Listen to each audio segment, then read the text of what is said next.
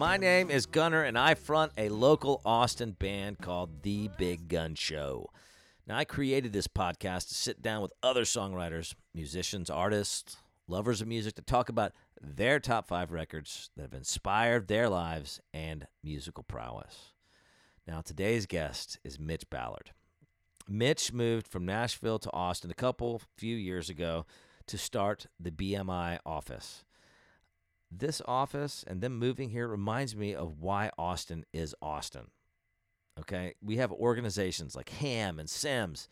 Uh, there's no other city in the world anywhere that has such a focus on artistic and music integrity. It makes me extremely proud to be a seventh generation Texan. Now, before Mitch opened the BMI office here in Austin, he'd been called the Swiss Army knife of the country music business. He started off by turning down a music scholarship to North Texas, uh, mainly because he didn't really want to play the trumpet anymore. Uh, then he fronted a, a, country swing band, and then he was a tour, tour manager for BJ Thomas for eight years. He owned a website building company for musicians, and then had a LED concert company. So yeah, I think he knows the music business, and I love podcasts like this because I don't really have to talk. Um, during this podcast, I threatened to uh, trash my encyclopedia of country music because he knew everything. I mean, why would I need that when I can just call him? But moving forward, all podcastees on the My Top 5 Records podcast will now have to deal with quizzes. And today is going to be no exception. Um, they won't know what I'm going to ask them.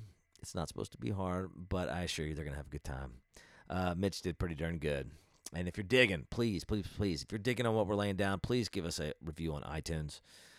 Um, you can find my top five records pretty much anywhere you listen to podcasts, but a star for each one of your top five records on iTunes, that's five stars, would be super appreciated. Link is in the notes, and let's get to this conversation. But first, close your eyes. You're on that island you just bought in the Caribbean. What five records do you have? Ladies and gentlemen, this is going to be a great episode. I've got Mitch Ballard of BMI with me today and we are going to talk about his top five records. How's it going, Mitch? Oh, man, it's going well. And Gunner, I really appreciate you inviting me to be uh, part of your podcast. And, you know, I've been catching up on previous episodes, man. What a great job. I'm glad you're doing this. Oh, thanks, man. It's it's really fun. And I just told you, you know, this is not meant to be a, uh, you know, it's meant to, to give insight to your fans on why you are who you are musically, personally, whatever you know. So take a peek behind that curtain. I love it. You know, I think there's probably going to be some surprises in there for some people. You know, they I know they see me walk around in starch of jeans, and cowboy boots, and cowboy boots, and they're like, "What? He likes that album?" well, let's talk about your top five right now. Okay, so we've got this is what you've told me: George Strait, Straight Country, such a good album. I loved it. ACDC, Back in Black. This that's going to be my funnest one to talk about with you today.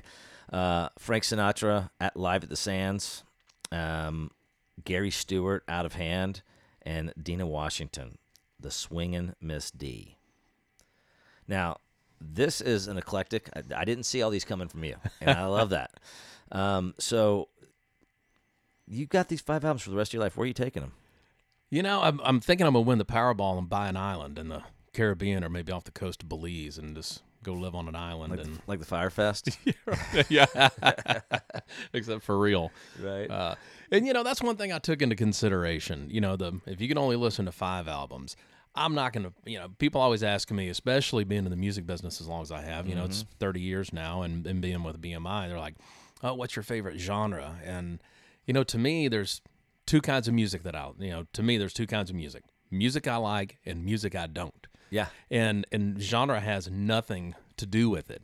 And but I did uh, you know, think if I only had five, I don't want to listen to all rock or all country or all R and B mm-hmm. or you know something like that. I'd I'd want some variety. Yeah. And so that's really kind of you know where I went into like ACDC and Dinah Washington and some you know these these are also okay that's yeah, yeah these are all you know albums that you know influenced me musically as well. And you know, so I'm a you know I'm a player. I played trumpet, and then you know started trumpet when I was in fifth Play grade. Guitar, yeah, and play guitar, and you know so you know as a musician and also a songwriter as well. You know, so um, all of these in different ways have influenced me professionally as well. Awesome. I didn't know you were a songwriter too. That's yeah, great. Yep, sure I am. And That's kind of uh-huh. what I consider myself. I, I don't not consider myself a musician. I feel I feel like that's my my big, biggest weakness as a musician is that I'm a songwriter. Because every time I get, oh, that's an idea, I gotta go. I just stop trying to practice and I have to go write that song. Right. it's one of the. It, it's definitely one of those things where, you know, growing up in Texas, you know, you I was playing guitar and writing songs and such, and I moved to Nashville right out of college. I'm a University of North Texas grad. Got offered a trumpet scholarship, you know, which kind of ties back into the Sinatra and that you know big band, you know, with the big orchestra thing. Um, but didn't want to. Got offered a scholarship to North Texas. Got an offer to scholarship to Texas A&M, and I didn't want to play trumpet after high school. You know, I was more into guitar and and such. And um, anyway, so I you know I look at these and and and all of them have you know. Oh, but when I moved to Nashville, I'm like I am not a guitar player. You know, there's guitar players in Nashville. Trust me, it's you know makes you want to go you know th- throw your guitar in the dumpster. Uh, no joke, man. I mean, I can't play for Jack. Uh, anyway, let, let's talk about George Strait because okay, so here's a question for you. I could make this a quiz question, but it's not very fair. Um, do you know who the the biggest George Strait fan in the world is? Uh, probably his wife Norma. No, my grandma. my grandmother loves George Strait. I mean, she she, she loved he she she's passed, but man, she always listened to George Strait. So um, let's talk about Strait Country. This was his debut album. Yep. 1981. 40 years ago this year. Holy, You know, I didn't even think about that. Unwound was the lead single, and that's uh, April of 81. And, you know, George, uh, he wasn't signed to a full record deal then. Uh, he was signed back then. It was really popular in the 60s, 70s, a little bit in the early 80s for, you know, artists would get what they were called a singles deal. And you would usually cut four songs, which would be two 45s, an A side and a B side. And so they'd have two A sides to release to radio. And it was their way of just throwing something against the wall and See if seeing works. if it stuck. You know, and and growing up in Texas, you know, I grew up listening to Merle Haggard and and George Jones and you know Bob Wills and all those you know older country artists and Ray Price, Johnny Bush and and such and you know here comes this guy out of Texas and Rob Hajacos, that fiddle intro of Unwound. Mm-hmm. I think the I think the state of Texas kind of shook a little bit. Yeah. For the first time that was played on the radio down here, and everybody's like, "What the hell is this? You This can is say whatever words you want amazing." And you know, it, it started climbing the charts so fast that MCA called Erv Woolsey, his manager, and calls George and goes, "We need you to get back to Nashville, and this is this record's on fire, and you have a full record deal now." Right. And you know, they saw the potential in in George, and you know, to see that debut album, and to see, you know, where he is now, you know, in the Country Music Hall of Fame, he's had more number ones than any other artist in any genre. A- Any genre. And the music business has changed so much that I don't think there'll be anybody that will ever match that again. It's, I, I, I just look at it now. The the business is so different, and music consumption is different, and I just I, I don't think, at least in my lifetime, I'll ever see anybody that's had over sixty number one hits of any genre. You know what? What I really love when I went back and listened to that, and I did my reading and stuff and some research. You know, it's kind of that. It's it's a different. At the time, it was like kind of the one of the first to come out there with the honky tonk slash Bakersfield sound. You know, kind of mushed together. And uh, you know, I, I also saw, read, and I didn't know this either, is that he didn't use like studio musicians. He always used, or um, excuse me, he he did always use studio musicians, and not his band, which is kind of Nashville-y. Yeah, it, it is, but you know, he did um, probably four or five albums into his career. Did bring the Ace in the Hole band in Yeah. on, on a few songs. Um, but yeah, he he went to Nashville and recorded with Nashville musicians and you know, he these first couple of albums, Strait Country, Strait from the Heart, you know, Strait from the Heart was the second one, and not to deviate off, you know, the the Strait Country, but those were done by Blake Mevis. Ray Baker did the third album, who produced Merle Haggard and such back in the heyday, and then for this big long run from like '85 to ni- almost '92, uh, up until the album just before Pure Country, you know, it was all Jimmy Bowen, and it was all the same group of guys. So you see these first couple of albums by George, there's a bunch of different you know, there's two or three different steel guitar players, a couple of different drummers, and it's you know interesting to hear how that sound from the first album, you know, till he kind of settled in on his core guys with Jimmy Bowen, how that kind of changed just in three years, you know, three albums. Yeah. Um, you know, another thing I like about this, you know, first debut album, he'd come out there, and what you're typically seeing at this time is all these country stars, you know, dressed up in these rhinestone nudie suits and stuff like that. But he was just leaning up against a pole with his shirt and his cowboy hat on, and you know, it just kind of said, "Hey, look out, man! This is the real deal." Yeah, that that back album cover where he's leaning up against you know the wall like you're talking Yeah. about that you know cigarette machine and and the Lone Star sign and everything. That's that's the front bar at Gruene Hall. Right. And you know, you have a guy from 1976, I think he did his first gig at Cheatham Street Warehouse with the Ace in the Hole Band, and which is an amazing story as well. You know, Tommy Foote, Mike Daily, and those guys, you know, were, you know, playing around Texas, and and they put up a, you know, their lead singer left, and they, you know, they put up a note in the, you know, at, at, at back then. Southwest Texas State University, Right. you know, Uh-huh. they put a note up at the school saying, "Hey, Ace in the Hole Band looking for a lead singer," and you know, this this cowboy shows up and he goes, "Hey man, I sing," and you know, and and what a great story there. And they did their first show together in 1976 at Cheatham Street Warehouse. You know, so it, especially being based here in Austin, you know, just to have it Yeah.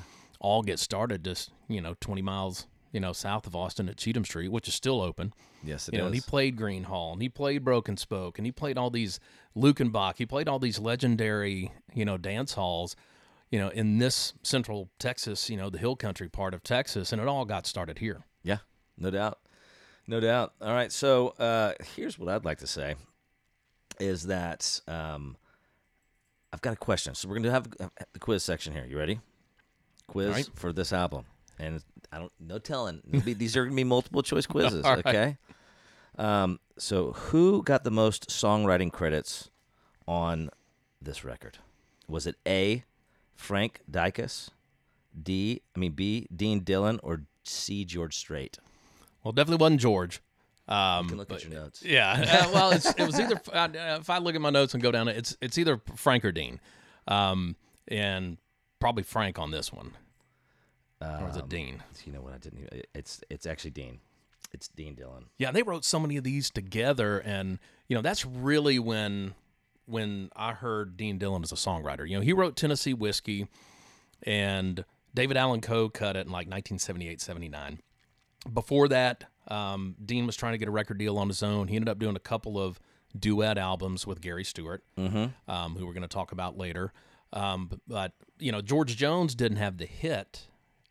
Tennessee Whiskey was an album cut Yeah. for David Allan Coe. Right. And then it wasn't until I think 83 that he had a hit with George Jones with Tennessee Whiskey. So this was really a first album that Dean really got a lot of recognition and got hit songs. And, you know, me wanting to start writing songs and such, hearing what Dean was writing and hearing what he was writing with Frank Dykes was very influential with me as a songwriter. And, you know, when it comes to country music, you know, Dean is definitely my favorite country Okay, songwriter really? ever. Yeah, for sure.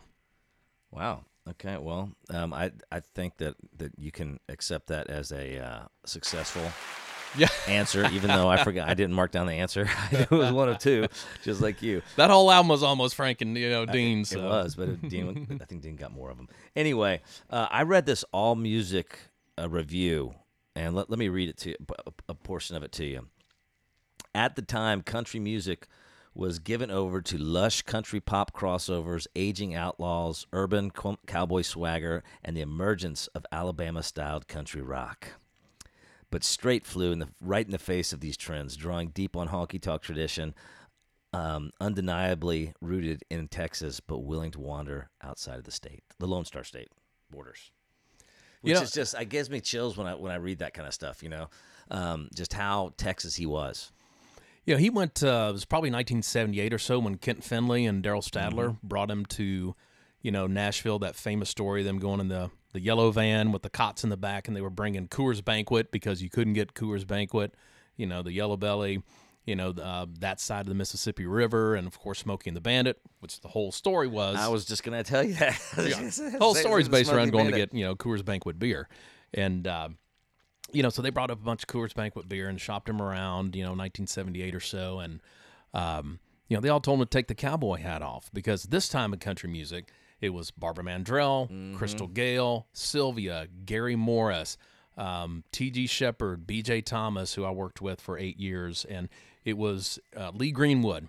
It was all real contemporary sounding country music. You know, country always is it's cyclical. There'll be these five or six, seven years of more uh, traditional sounding country, then it cycles back around to where it's more contemporary sounding, and that goes back to Patsy Cline and Ray Price, and you know decades before George came out. But it's always had that cyclical thing, and um, you know, so to come out, they told him to take the cowboy hat off, and he's like, no, you know, and, and he's the real deal too. He's not just some guy that throws on starts jeans and threw on a cowboy hat. He grew up on a ranch. He rodeos. He still rodeos and team ropes and everything. So he was the real deal. Yeah. And to have him, you know, come in in the middle of of those real contemporary sounding artists was was a big change. Yeah, no doubt.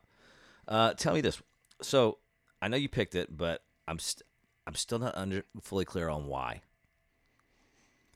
For me, it's because that was that was my intro and everybody's intro, but to George Strait. Okay. and and also to Dean Dillon as a songwriter. So from a songwriter standpoint, that was very influential. You know, in high school when these you know these first albums came out, to hear hear this guy Dean Dillon, Yeah. and um, you know to hear his writing and you know and read the other. I was always a, a liner notes reader anyway. Yeah. You know the musicians, the producers, the studios. You know that the whole nine yards. That was always something I was interested in because I wanted to be in the music business from a very young age. So, Right. um, but you know you could go and go. Well, does Fort Worth ever cross your mind? You know, I I think there are some some George Strait albums that you could argue are are much better, but this first one, talking about what influenced me and how it influenced me, it's that first one. Awesome. See, I love hearing that stuff. That's that, that's the whole reason I love to do this podcast. Um, but that's great. Yeah, I know. I mean, such such a killer album, and I agree. You know, he's had so many hits. You know, but I just think it's kind of a, a cop out if you if you say you know greatest hits or the Yeah. anthology, the box set. You can't do that. That's not fair. No, and that's one thing. And you and I had talked about this, you know, and and I didn't, even though, and we'll get on this Frank Sinatra thing. It is it is his hits, but it was you know recorded all in one night, live, re you know re-recorded of you know not studio versions, but you know I didn't want to pick a greatest hits because to me that's you know of the studio recordings because that's picking the best of multiple albums, and you know this is one album top to bottom, listening to it. And you know what's even cooler too is, you know, I moved to Nashville in '92 and started writing songs and getting into to the music business and such. And you know, through the years, you know, it's like Buddy Spicher played, you know, fiddle on on this album. For years, I had a Western swing band in Nashville, Okay. and Buddy would come out and play in my Western swing band. Um, Mike Leach on bass. You know, I got to know Mike really well, you know, through BJ Thomas. And I look at these musicians that played on these and the ones that I become friends with and and such. It was really cool to revisit some of these and go, man, I forgot Mike played bass on that. And you know, I've been, you know, Mike and I became really close and you know, he played on Drift Away. He played on Suspicious Minds, Elvis, you know, Son of a Preacher Man and you know, Sweet Caroline and all these great albums. And you go look at here's this young kid from Texas comes in and has this powerhouse bass player that had played with Elvis and Yeah. Dusty Springfield and all these people. And of course, Mike played on Hooked on a Feeling for BJ and all these big records out of Memphis. And, uh, you know, here he is playing on George Strait's record. And, you know, Jimmy Capps, you know, just passed away last year, unfortunately, part of the Grand Old Opry Band. You know, I've played the Opry a lot of times with artists, you know, playing guitar and Jimmy standing back there on, you know, playing acoustic and such. And so to get to meet these guys and, Just um, epic, man. That's so great. yeah, to become friends with them. Well, you had, you just mentioned Frank Sinatra. Let's talk about uh, Live at the Sands. Now, this was uh, I I really enjoyed listening to this album. I mean, mainly because it was in 1966, right? Uh, I think it was his first live album, and it was recorded with the Count Basie and his orchestra. Um, quick quiz question. Go and, ahead. bro- and and conducted by Quincy Jones. And that was Quiz question. Who conducted and arranged this record? A. Phil Spector. B. Quincy Jones. C. Jerry Wex- Wexler. Wexler. well, there you go. It's Quincy Jones. Very good. Did you see that, everybody? He he actually at, told me the answer before I asked the question.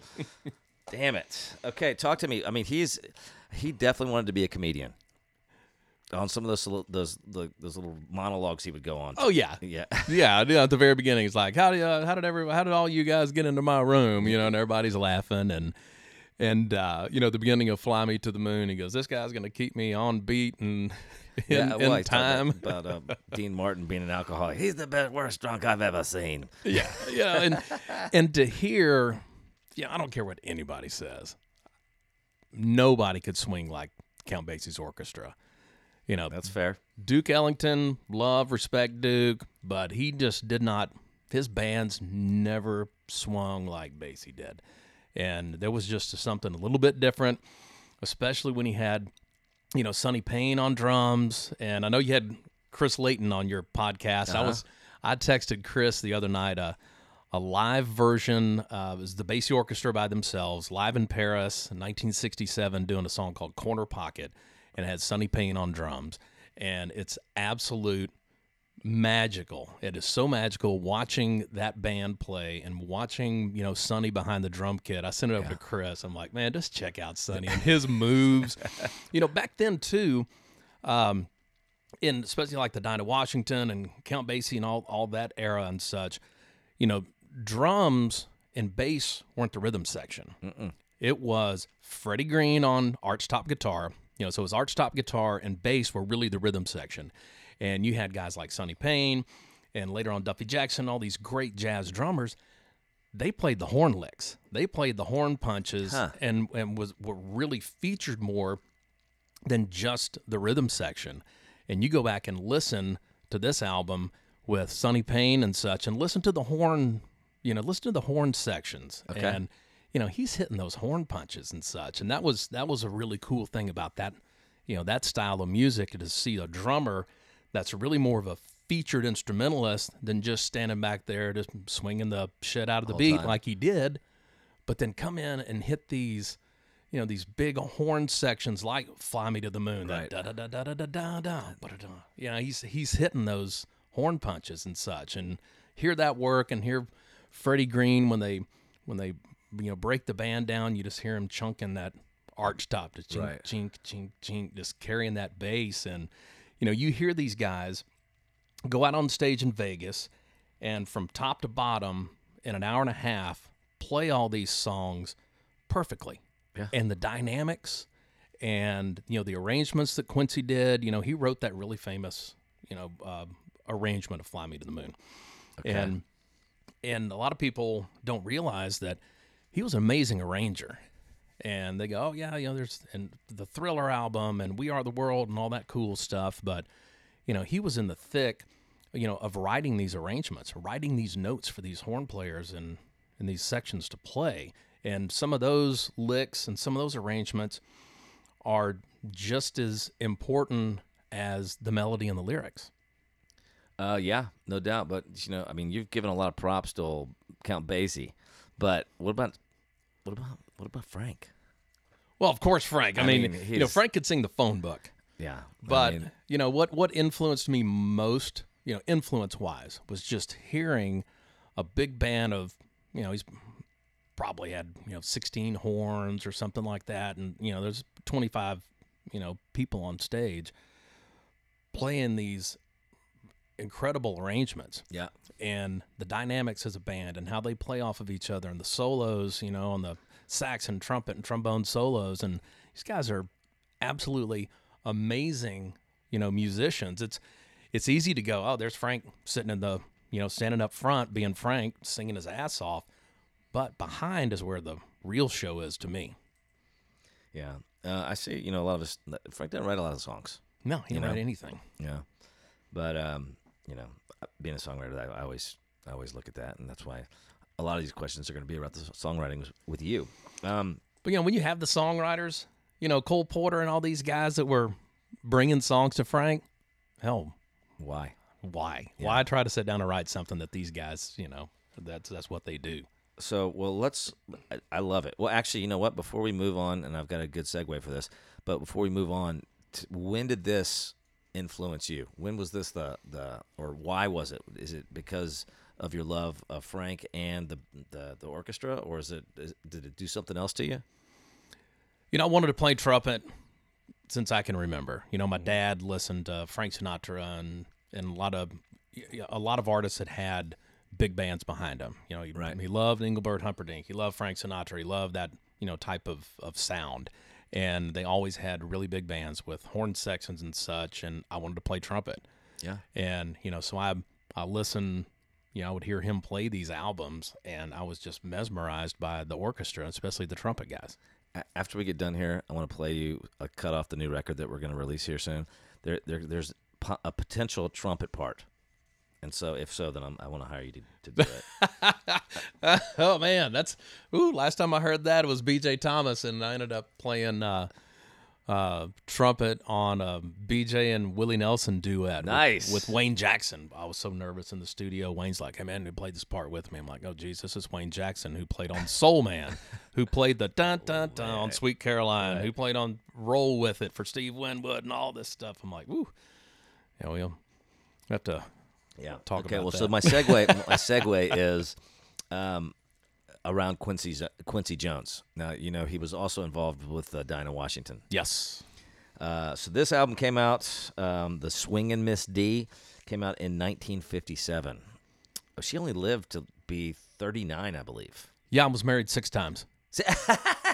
She she packed a lot in, you know, and I read her biography, which was really cool. I read the Quincy Jones's biography. Q is best music biography I've ever read, by the way. So Um, I, I, I need to get it.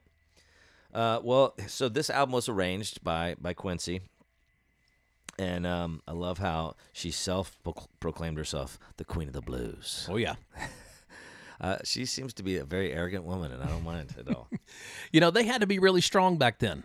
Yeah, um, you know, and especially in the you know the 1950s and you know the, the jazz magazines back then with her and Ella Fitzgerald. Um, those are, I think those are probably my two favorite female vocalists ever. okay. And you know they were not you know skinny ladies, and you know they were they were blasted in the jazz magazines you know for being plus size and such, and you know so they had to have a, a, a hard shell and that really affected Dinah a lot. She she took diet pills, which you know really um, hurt her health, and Yeah. in the end was really one of the The factors. one, yeah one of the factors. And you know, so they they had to be tough. It's you know you're you're a lady in the fifties, you're African American, you're traveling around to all these clubs and with a bunch of men, and you you had to be tough, yeah. And you had to be able to stand up for yourself. Bitch, I'm the queen of the blues. Damn straight. Don't mess with me. okay. Well, she was inducted into the Rock and Roll Hall of Fame in 1993. See, like I, I don't like to do that as a quiz question. That's just that's a that's a little bit you know too detailed. But I do have a quiz question. I have a couple quiz questions about Dinah for you. Uh, in what state was Dinah Washington born?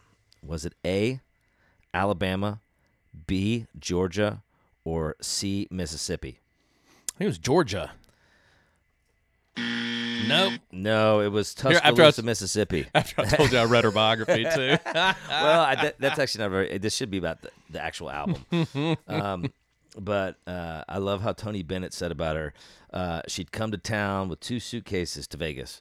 Uh, she'd come to town with two suitcases and no shows booked, and stay as long as she wanted. And when everyone heard she was in town, they showed up and the shows were packed.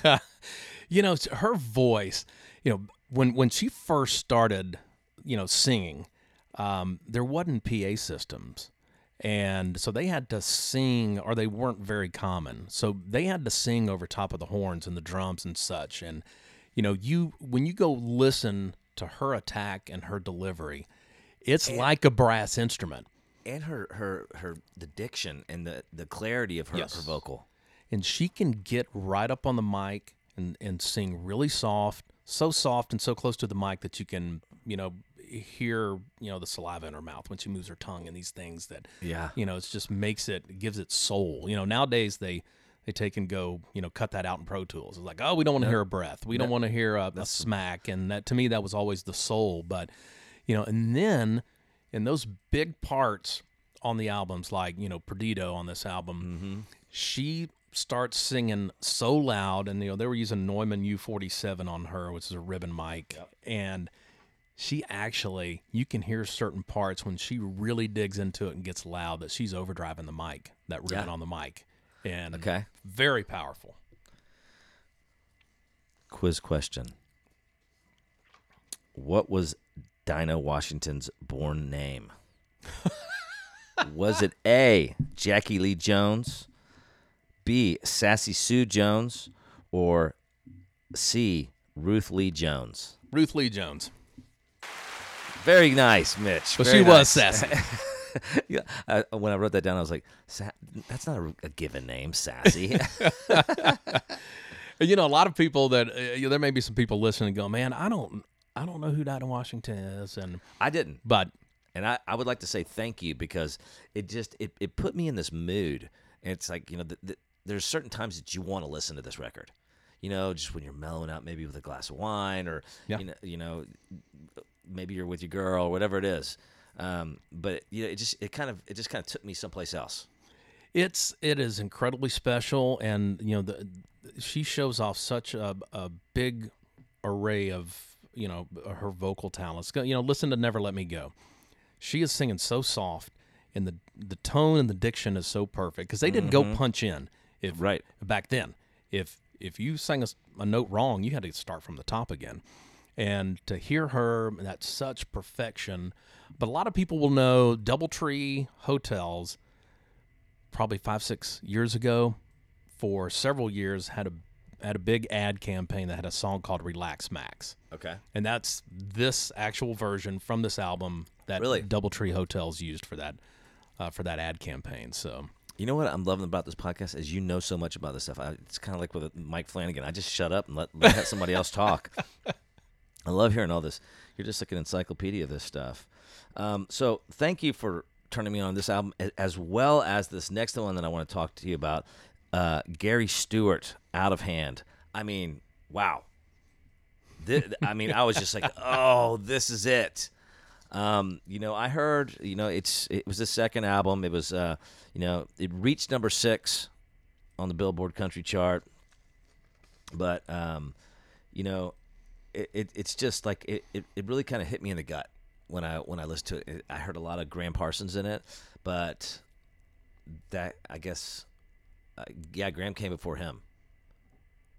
So I don't I don't know. yeah yeah he did Yeah. So uh, anyway, you know that whole kind of Rolling and Rolling Stone says uh, with with uh, practitioner uh, like Stewart around the honky tonk rockabilly may not be dead yet. AllMusic said indispensable for roots music country fans of any type. And Time magazine called him the current king of honky tonk. It is. It's a straight beer joint, beer drinking, cigarette smoking back in the day, honky tonk album. Uh, it- to me, it is the quintessential just honky tonk album. Yeah, no, definitely. I mean, Bill Bill Malone said one of the greatest honky tonk country albums ever produced. Yeah. or ever recorded. Excuse me.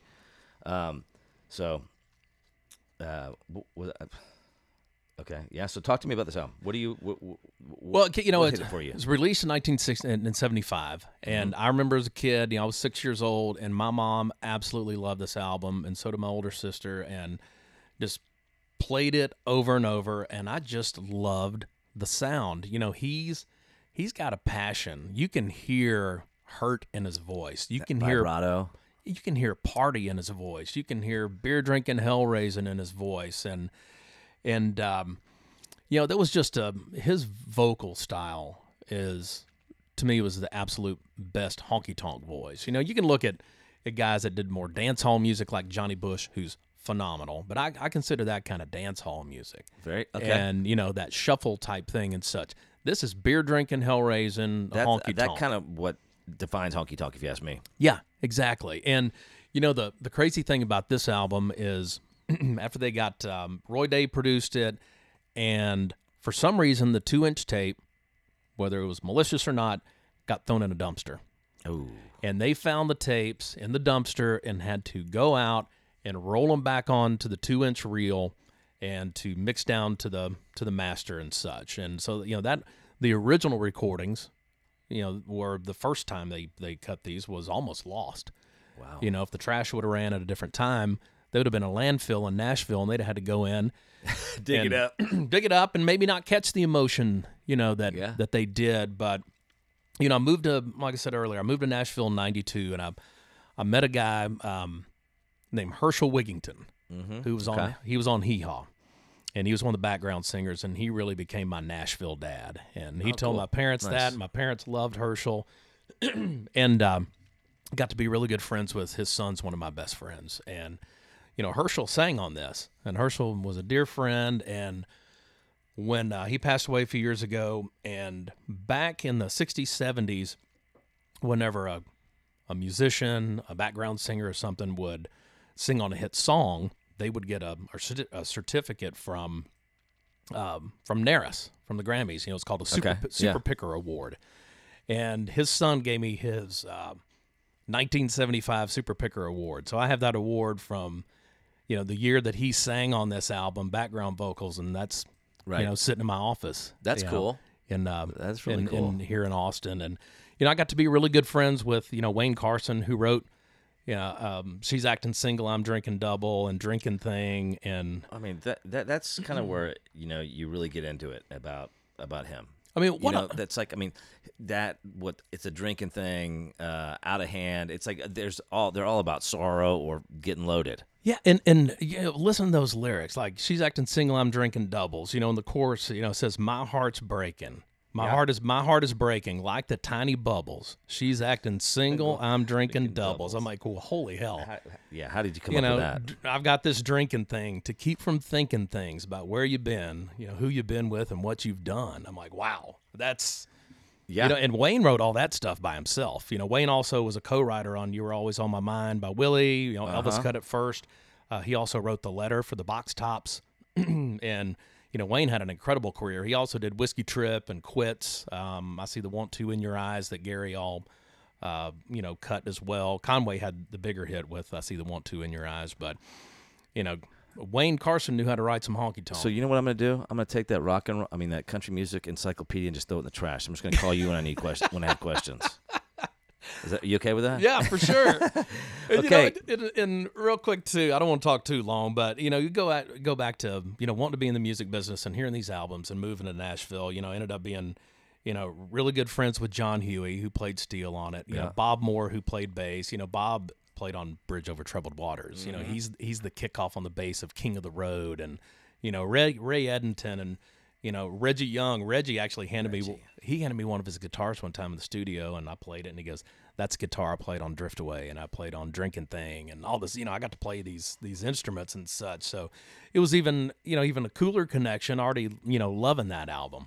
Yeah, no, that's that's that's really awesome. But I do have a quiz question for you, and this one's around songwriting. Um, how many um how many songs did Gary get writing credit for on this record? Is it A one, B three, or C five? One. Cheater. He's looking at his notes. He came over with all these. Oh, you busted. Yeah. uh, anyway, so Yeah, Gary didn't he didn't uh, cut up a bunch of his own stuff until later albums, and there was some stuff that he wrote with Dean Dillon as well. Oh, really? That I bet you those were awesome. Yeah, I mean, well, Gary, uh, Gary and Dean uh, wrote an empty glass. Really? which is a honky tonk standard. Mike and the Moonpies just recut it Uh-huh. with um, Bruce Robison on his next waltz. What was even cooler is they cut the original version. the The words are just a little bit different. And when from the time that Gary and Dean wrote the song to the time Gary went in the studio and recorded it, they had tweaked the lyrics some, so the lyrics are different. So go go check out Mike and the Moonpies doing. Uh, They did the original version. they did the original Oh, version, okay, and- cool. and I have Dean. Uh, I have um, Gary's original demo of that too. I want to. I want to get you. Mike on, on this podcast. I think he'd, he'd have a blast. Oh man, he'd yeah. He and I love getting together. We go to Devil's Backbone Tavern and crack open a beer and play Gary Stewart on the jukebox, and we sit and talk about honky tonk. God, okay. Love that guy. All right, I might need you to make me an intro- introduction. You got it. Uh, so tell me about the first time you heard this album. I mean, so this came out in '76. You're eight. It came out in '75. I was six years or old. Yeah, came out in '75, and you know I I heard it from You know, my mom and my my sister Lisa, who's eight years older than me, they were wearing it out in the car, and you know, we had the eight track tape. Yeah, love the eight. You know, it's always hated that because it always seemed to change tracks right in the middle of your Yeah. favorite song. You Right know? there where it was She's going to- acting single. Act I'm drinking. it's like, come on. Oh, that's great. Okay, so yeah, I mean, this that sounds like an album that like basically was pushed on you, and then you were like, "This is really." That was probably one of the influential, most influential things on you to really kind of push you to be a musician. No, Oh yeah, for sure. And you know, I, I, I, I still that is a go to. That is a go to album. it's another kind of mood thing. Yeah. It's kind of like sometimes when I, I just, I call it like a Willie or a Merle mood. When I, I just, I Mhm. just need a little Merle. Yeah, you know, it makes you want to I just need that vocal, and I and I, and I want to go to the honky tonk and drink beer and want to belly up to the bar and sit there and drink long necks and you know that's that's what it, that's what it beer. is. That's right. My mom always used to say, my mom's like, when I hear Gary Stewart, it makes me just want to drink a beer. Like, yeah, it does. Me too. All right, that is great. Um, yeah, well, the Rolling Stone, um, 2020, Rolling Stone put it number 25 in of 50 top country albums of all time. Good choice. I and I'd never listened to it, so thank you. All right, now, you ready for this? Oh yeah. Let's talk about ACDC. Back in Black from 1980. It was their seventh studio album. Um, so I told you earlier, I asked you earlier, have you ever heard of the Hit Parade podcast? It's done by Slate. Uh, it's a guy named Chris uh, M- uh, Molanphy. I think is how you pronounce it. Um, but he came up with this ACDC rule.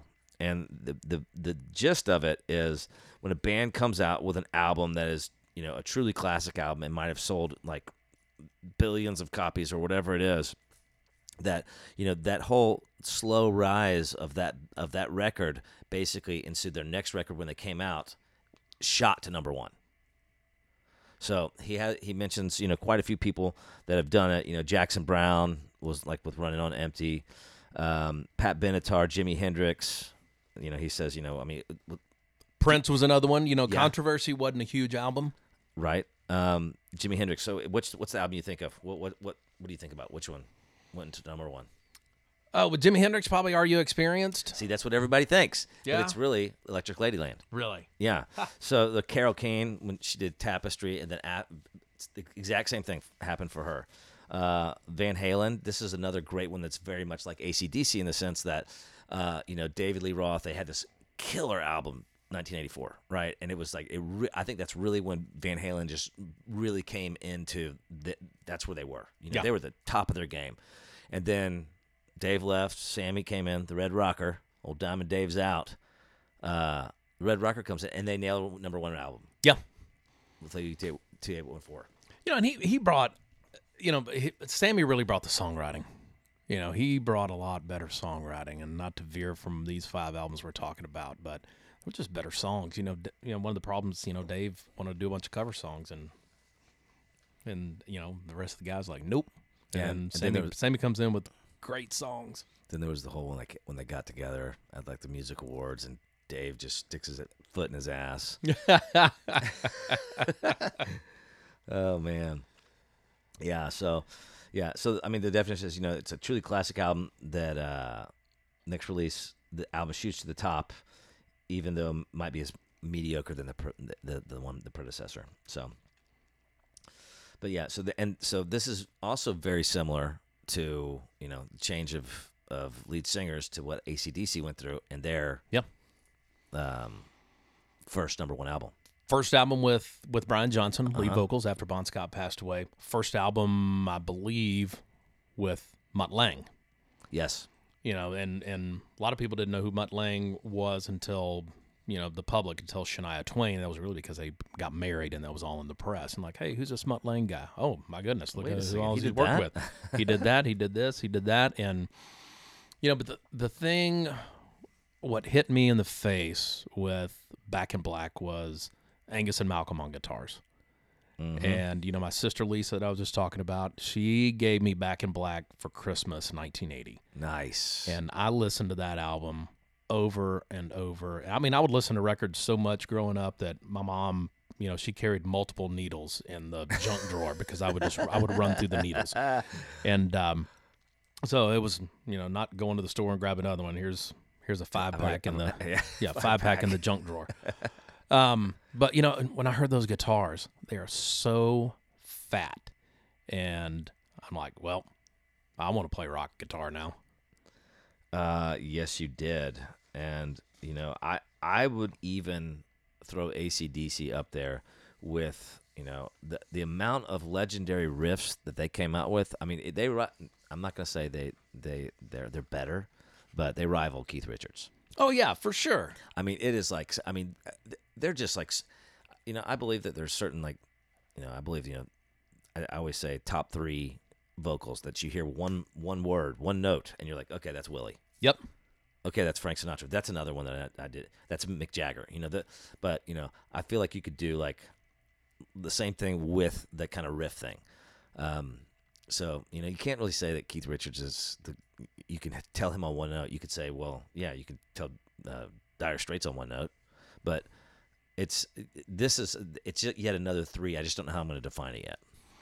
I loved on the vinyl of Back in Black. You know, it's a different, you know, when you go listen to the CD and obviously streaming, but you know, you shook me all night long has a cold ending. You know, dun dun dun dun dun dun dun dun, and then it immediately goes into have a drink on me. Yeah, and that guitar lick. You know, you go from you know the iconic "You Shook Me All Night Long" intro into the intro of of "Have a Drink on Me," and they didn't put any really any space in there, and it it's almost like it's one song, and it's iconic riffs like you were talking about. You know, you can play any guitar player that burn down yeah, two notes, and they're gonna be like, "Let's have a drink on me." yeah. Uh, You know, it's all about a lot about tone and stuff like that too. But great guitar tones, and I love how you have an SG sitting, Uh, you know, on the wall, Yeah. hanging on the wall here. In well, I have my uh, my little schoolboy outfit inside. If you want to see me dress up in that, Uh, no, thanks. sure, I look good. um, no, I do have that SG. I, I don't really play the guitar very much. Um, I, this is I play the telly. That's kind of I'm not uh, I'm the I'm the singer and the songwriter, so Yeah. I just got to play the rhythm on it. Uh, but yeah, so it's like I mean, and I- mean I, I I remember in high school when I was like when I was a junior in high school and going around the locker room and and, and like when, even when I was a sophomore, so that would be like '87 you know, going in, maybe even 86. It doesn't matter. Um, going through the locker room, you know, before practice and stuff, and the, the, the older guys were just cranking back in black, the album. And I was just like, ah, I feel so. T-. I mean, it really pumped me up. oh, it does. You know, and from from top to bottom, I mean, there's there's not a dog on that list. You know, every now and then you get, you know, you a lot of albums. You go, yeah, I could skip that song, uh, but this one, top to bottom, it's you know just iconic lick after lick and great songs and you know rock and roll ain't noise pollution. We all wanted to scream that at the top of our lungs and for our parents to hear when we were in high school and junior high. Uh, yeah. Turn mean, that guitar down. You know how many times I uh, heard Shoot that? to Thrill, Hell's Bells. oh yeah. Um, I, I, I love how how like vulgar they are. Like you know, I mean, there's it's it's it's sex and getting drunk. And, Oh, yeah. and it's like put let me put my love into you. yeah, right. You, And you shook, know- you shook me all night long. Have a drink on me, shake a leg, and then I, mean, I just love the intro when when uh, Johnson is just sitting there, kind of talking and sm- taking off a smoke, saying, yeah, and just talking. Just, Oh, yeah. on a studio album, awesome. and and Mutt Lange really knew how to capture guitars Yes. on tape And he was make them picky. fat. He was very picky, and but you listened, you know what he did with, you know, with with ACDC and a, a dear friend of mine, Dave Thoener, was recording and mixing engineer on the next album, um, for those about to rock, Mm-hmm. and worked with Mutt. And you know to hear how he and I talked a lot about how Mutt would do guitars, and he was you, know, you go listen to Def Leppard those early albums and such when he you know it, he just knew how to he knew how to get So great guitar tones on tape. One thing that Brian Johnson had said was that I quote this. Uh, it was like again, Brian. Again, hold on. You sang that note too long. There's no room for a breath. He wouldn't let me Uh, he wouldn't let anything go past him. He had this thing where he didn't want people to listen to the album down the road and say there was no way someone could sing like that. They've dropped that in. Even the breaths had to be in the right place, and you could not knock a man for. But he drove me nuts, and I'd be sitting there going, "Arg." You're right. So I mean, he just like, nope, nope, do it again, do it again, Y- Do it again. You got got to leave space for breath. Yeah, and and I've heard stories too that you know on the Def Leppard stuff and such, he would have, um, yeah, he would have those Did guys play He do photograph. one. Yes, he did, Ah, and he would do. that's my first concert. He would have the guitar players, you know, Steve and Phil and such, and Def Leppard play one note and then another note, and and he would mix the power chord. Whoa, So it's that's a produced album, huh? right. Uh, yeah. So well, back to yeah, that's that's crazy. Yeah. Um, okay, question. Bon Scott, Brian Johnson. Man, that's a tough one. It's but like Dave or Sammy. yeah, I, I got to go with Brian. Okay. You know, I, I love Bon as well. I mean, that is oh, that's such almost a tie, but that's that's a really that's a really tough one. Uh, do you remember that movie Airheads when he opens up the door and he goes, "Okay, who?" well, it was he's like Dave or Sammy, and she's like, "No." He's like, "Wrong." uh, Wrong, Whatever he said. yeah, right. well, they're both great. Um, yeah, I mean, well, this album, I mean, back to the back to the the, the ACDC rule. You know, it peaked at number seventeen in the states and number eight in in England, but that next album just whoom, right up to the top. And, and you know, too, you look at Back in Black, it is today to date has sold 25 million copies worldwide. Yeah, I just like And- the, I like I, love the rule because it's basically that's such, such a great example of it too. It's like you know they, they have this iconic album. I mean, everybody knows at least five songs off this. Yeah. could hear the first the first riff and they go, oh, that's Back in Black. Oh, that's Hell's Bells. That's you know, and it's such a legendary classic classic album. And then the next one, you know, there's a couple hits, but you these are the ones you know. That's, you know, I think every artist has, every band has that one album that is the absolute best piece of work, top to bottom, that they ever did. And that's with George Strait. That's with Frank Sinatra. That's with all the ones that we've talked about, and Van Halen and and, and such. But in Back in Black, to me, is that one. You know, that's that's the one for ACDC. Okay. Uh, I, you know, I, I can agree with you, but you know, I still love some of those Bon Scott albums. Oh yeah, Dirty Deeds and you know TNT. You know those are great, great I love his vocal too, but it, it's just a different thing, you know. And I like his rowdy ways too. Well, and you know they did a great job of having Brian Johnson come in because it wasn't a real left turn. You know, there's there's a big difference in Diamond Dave and Sammy Hagar and their vocals. Yeah, You know, Bon Scott and, and Brian still Johnson same both same just attitude, same same zone. Yeah. It's like you know they just drank a bottle of scotch and smoked four packs of cigarettes. Now let's cut a vocal. Yeah, well, hold on, give me some cocaine first. yeah, sandpaper. oh yeah. All right. So quiz question. Ding ding ding. You ready for this one? Uh, what three members of the band wrote all the songs on Back in Black? Angus, Malcolm, Brian Johnson, Phil Rudd, Cliff Williams. So it would be Angus, Malcolm, and Brian. You're nailing it, dude. You're nailing it. This is my songwriting hero right here, Mitch Ballard. Everybody. And notice my notes are a- f- f- far away from me now. You caught me on nailed- that one last you time. nailed it. Uh, but, okay. So when we when I record with AJ Vallejo, he's we always build a drum track. That's Mm-hmm. how this is the process that we would go through. We would build a drum track with Phil Rudd's drums. So we would take the bass here, put it here. That's all Phil Rudd. Just and because he was like, oh, it's just so loud and so thick. And it is when you go see, you know, I went and saw ACDC um, over a decade ago, and you know, with all the original lineup, and you know, you watch Malcolm, and you watch, you know, Phil. Mm-hmm. Phil gets up there and he just, it's just straightforward four four rock drums, Yeah. and just beat the shit out of them. and just And make 'em that, that- loud. That, kick drum, it's just like it's like so thick. That's the epitome of a rock drummer. Get up there and just have it in your face. And then Malcolm comes in with his you know big fat rhythm guitar, and that was best rhythm. You know that rhythm section was amazing. Yeah, no, that I it's so good. Um, yeah, I've, I, you know, the thing is, is I've never really truly got into ACDC, but I, I, I just love hearing. It's like the same thing. You know, I've never really gone do- dove deep into Lynyrd Skynyrd, but I love everything they do. Yeah. Um, but yeah. So wh- what else? So th- this, I mean, I could tell you why this album would be on my top five, but now it's kind of just the memory of me walking through the football locker room. But why this one for you? For me, it goes back to the guitars. Okay. You know, I, I was wanting to play guitar, and and you know, I'd I'd listened to um, were really two things, and they're really different. But I'd listened, to, you know, to the intro of Pretty Woman. You know, Roy Orbison. I'm like, man, that sounds really cool. You know, the guitar. Yeah. And then I hear Back in Black and hear the guitars in your face. I'm like, I want to play guitar. Yeah. And that that well, just uh, and you know, I mean, the I ran out and got a distortion pedal. you know, actually, I didn't start playing guitar till a year later. But you know, I, I got an electric guitar and an amp and a, and a You distortion electric? pedal. Yeah, I did. Well, my dad had a had a acoustic around the house, and that's why I learned.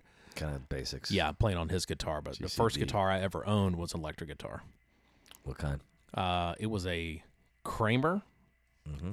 and I forget the the model. It was a it was a um, Stratocaster Yeah. Okay. you know shape and then i had a crate amp There you and you know, I remember Crate back then. All the rock and roll magazines, man, they spent a bunch of money on those full page ads for you know Crate amps and so you had to have one of yeah, those. and, and Kramer guitars as well. And um, no, no, no, I had a Carvin. Sorry.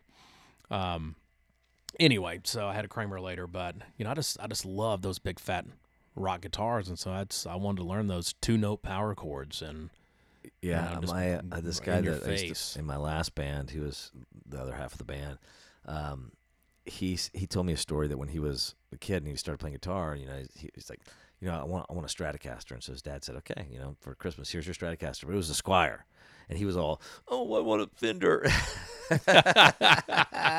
just just from the from for the image portion of it. yeah, right. You know, but you always gotta you, you know you don't want to spend too much money on a on a kid's first guitar Agreed. to see if they're serious about it or not. You don't want to Agreed, but he was you know, you don't want to go spend eleven hundred dollars on a Les Paul and you know a thousand 1972 bucks on a Paul, yeah. yeah. on a you know Vox AC thirty that you know will knock your head off. Oh, I- you know, I, I you- still have his his first amp because he's pretty much quit playing guitar.